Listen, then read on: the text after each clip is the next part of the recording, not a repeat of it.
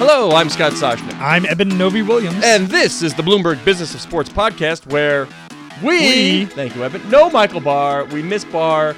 Uh, where do we explore the big money issues in the world of sports? That's right, right? That's right. That's what we do. All right, today we begin with I love this. John Henry considering making an offer to buy a piece of NASCAR.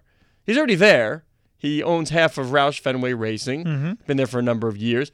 I I think it's the kind of thing NASCAR needs. A little maybe a little shot in the blood from an organization that has some marketing know-how and might, global in nature with the Liverpool investment, you say? Yeah, this. I mean, this is a story that that, that you broke earlier this week.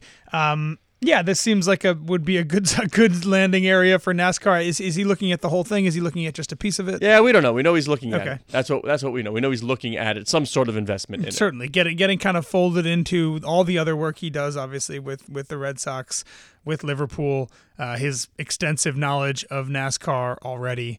Um, that seems like a good result for NASCAR, and I think it also says something, right? That that someone who is intimately familiar with the. But we talk a lot about you know NASCAR's declines, uh, certainly from a from a rating standpoint, etc. It says something that someone who has already you know tied his business into into NASCAR is looking at maybe even doing more with it. So I don't. This is where we need Barr. If somebody would have called him, Summers. If somebody would have called Barr, is the Bar- the dream know Barr this. Topic. is our NASCAR expert.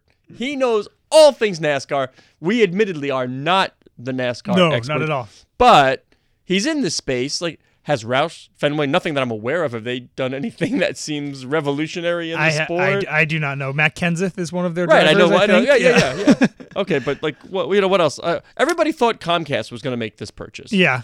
And then they were focused on the Sky acquisition. So then all of a sudden, there's no Comcast, and it was it's quiet for a while. Like Goldman is helping them out on on the sale, so there's been this quiet, and this was the first real piece of news to come out since we found out that this is going on, and we besides the France family buying ISC and uh, Yeah, we should we should mention that. Yeah, the, their their 1.9 billion dollar offer uh, to, to to buy up ISC, which is the International Speedway Corporation, uh, a company that holds a lot of the ra- almost all the racetracks on on the NASCAR schedule.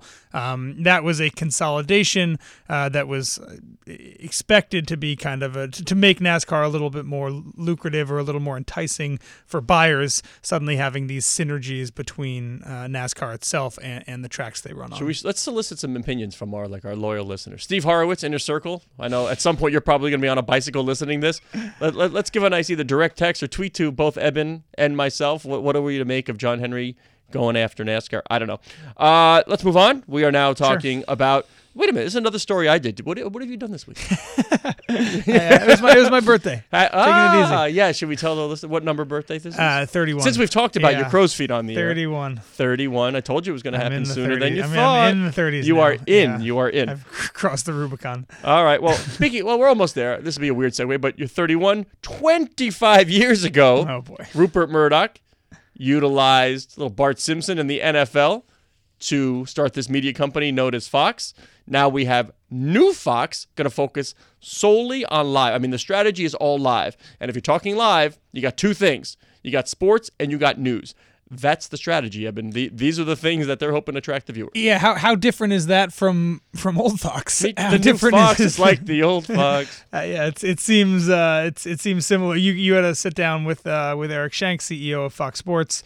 Um, yeah, it's it, it, I don't think anything in that overarching thing really su- surprises me. Right? We, we we understand the media business. We understand you know the things that have been disrupted by you know companies like Hulu and Netflix and. Uh, Live sports so far and, and news are the two things that kind of stay away from that on-demand bubble that seems to be increasingly dominated, you know, by HBO, Showtime, Hulu, Netflix. You mentioned Netflix. It was funny. In their last quarterly earnings report, Netflix actually said that this is a great strategy and they expect more linear TV to follow this.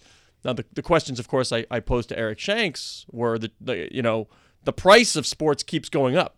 So at what point does the ROI and and the price, you know, where, where do they intersect? And he and he said not all sports are created equal. At some point, you will see some intersection of those lines, but it won't be in the blue chippies, which is of course Major League Baseball, and and they just did a huge five billion dollar extension. Uh, the NFL, great line by the way. I said, "What's top of mind? What would be top of mind for you right now?"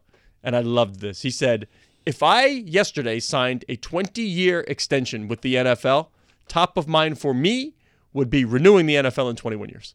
Yeah, if you if you're at the league office on Park Avenue and you read that, don't you lick your chops going into the next round of I- I negotiations? said, well, I said, right? well, you want well, this guy really loves our content. Not he loves, really, not loves, really the, wants the it. better word is needs. Needs. It's not wants. It's it's a need. It's not a want. Yeah, it's funny from a negotiating standpoint. It seems like a uh, a curious laying down of cards uh, of some ways. And Fox obviously has the you know they've got that Sunday night package they bid this year. They had the Thursday night package for the first time. They promised ratings would be up, and they were. They were yep. So you you, wonder what else? Like what you, you've got baseball. I mean, they've got mm, properties. You know, you've got uh, you've got uh, WWE SmackDown now coming Friday, so that that not locks down Friday night. And he was also talking about time of year. Football was so important to Fox because of time of year. This, in the fall, this is when advertisers are spending more and consumers are spending more. He wanted top of mind people to think of Fox when they thought of football in fall. Mission accomplished. Something else to mention uh, for the first time, I read this a couple days ago. Uh, I think for the first time in 20 plus years, E ESPN2 is not the second Not number two, highest yeah. ranked uh, sports uh, sports cable network. ESPN, obviously the giant at number one, uh, but I believe NBCSN and Fox Sports One have both jumped E ESPN2. Yeah. Um, so there's some momentum behind uh, what, what Fox is doing as well. And when I ask, what's the biggest risk, by the way? What's the big? I mean, you always, if you have a strategy, you got to say what are the risks to this mm-hmm. strategy, right? Yeah. And Shanks could only come up with one. If something, for some reason, and he could not pinpoint it, if for some reason people decided to turn away from live, and he said, if anything, the trend lines are going the other way. People are more attracted to live. Yeah, I mean, certainly sports gambling is going to have a it puts a puts a bigger emphasis premium on on live, live, yeah, right. than, than we've had before. So is there is this a strategy with no risk other than maybe price escalation? I Yeah. mean, price escalation, I think, is a huge risk, right? And and if you lock in the NFL for ten years, and, and suddenly you know the, the business goes down. The other concern, obviously, I, I think, and Fox is obviously is has their own you know OTT platform as well, and they're working through digital.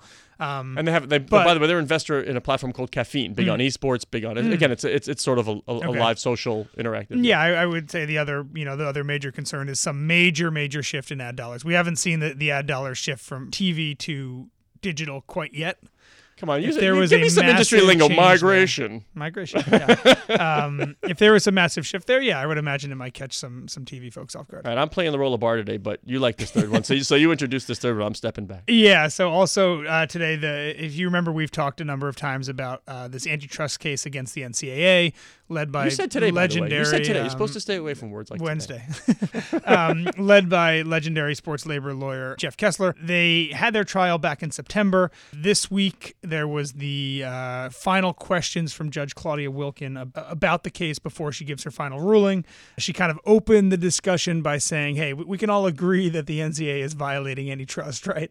You know, and you could see the uh, uh, you could see the, the the plaintiffs nodding, you know, and and, the NCAA lawyers going, uh, "No, I'm not No, sure." we can't agree. We don't want to agree on that.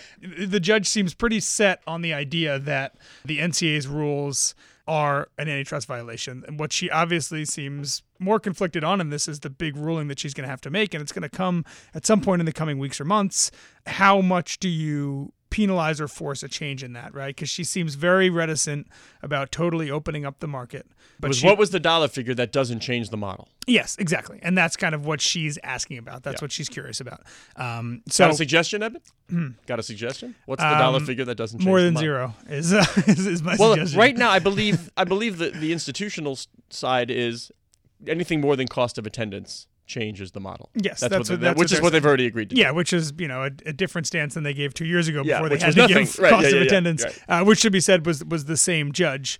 Um, so it kind of gave a little glimpse into the, the the closing arguments weren't done in person; they were done in writing. So this was kind of her last chance to ask a bunch of questions to try to get a get a sense. She went back to the same idea: how much would would paying players affect both their integration into like the greater fabric of the campus and also uh, their ability to get an education. You know, the NCAA says it would affect in, a huge amount both of those things. The, the Jeff Kessler and his side argue that, that there has been no proof that that happens. Um, but just a reminder that you know in, in the next coming weeks or months we're going to get a ruling on this, and this could fundamentally change college sports forever. You know, I, I know there are conferences and there are schools out there that are preparing for a world in which she comes down and suddenly, you know, leaves it up to the conferences to say, hey, there's now no cap on on what you can allow, and, and you guys need to sit down and huddle together and say, listen, this is what we want our schools to offer. It could change, you know, the, the competitiveness of, of college basketball, Well, that's, that's when Jack Swarbrick said we'll get together with like-minded schools and do our thing. yeah. So you know, the, some we'll is- drop we'll drop sports altogether. there is there is a chance at some point that uh, th- that when this ruling comes down, there's going to be a tectonic shift. All right, this is the Bloomberg Business of Sports podcast. I'm Scott Soshnick, along with Eben Novy-Williams. We're here each and every Monday, Wednesday, and Thursday exploring the world of money and sport. You can join us again at the end of the week when we speak with Action Network CEO Patrick Keane. You're listening to Bloomberg Business of Sports on Bloomberg Radio around the world and online wherever you download your podcasts.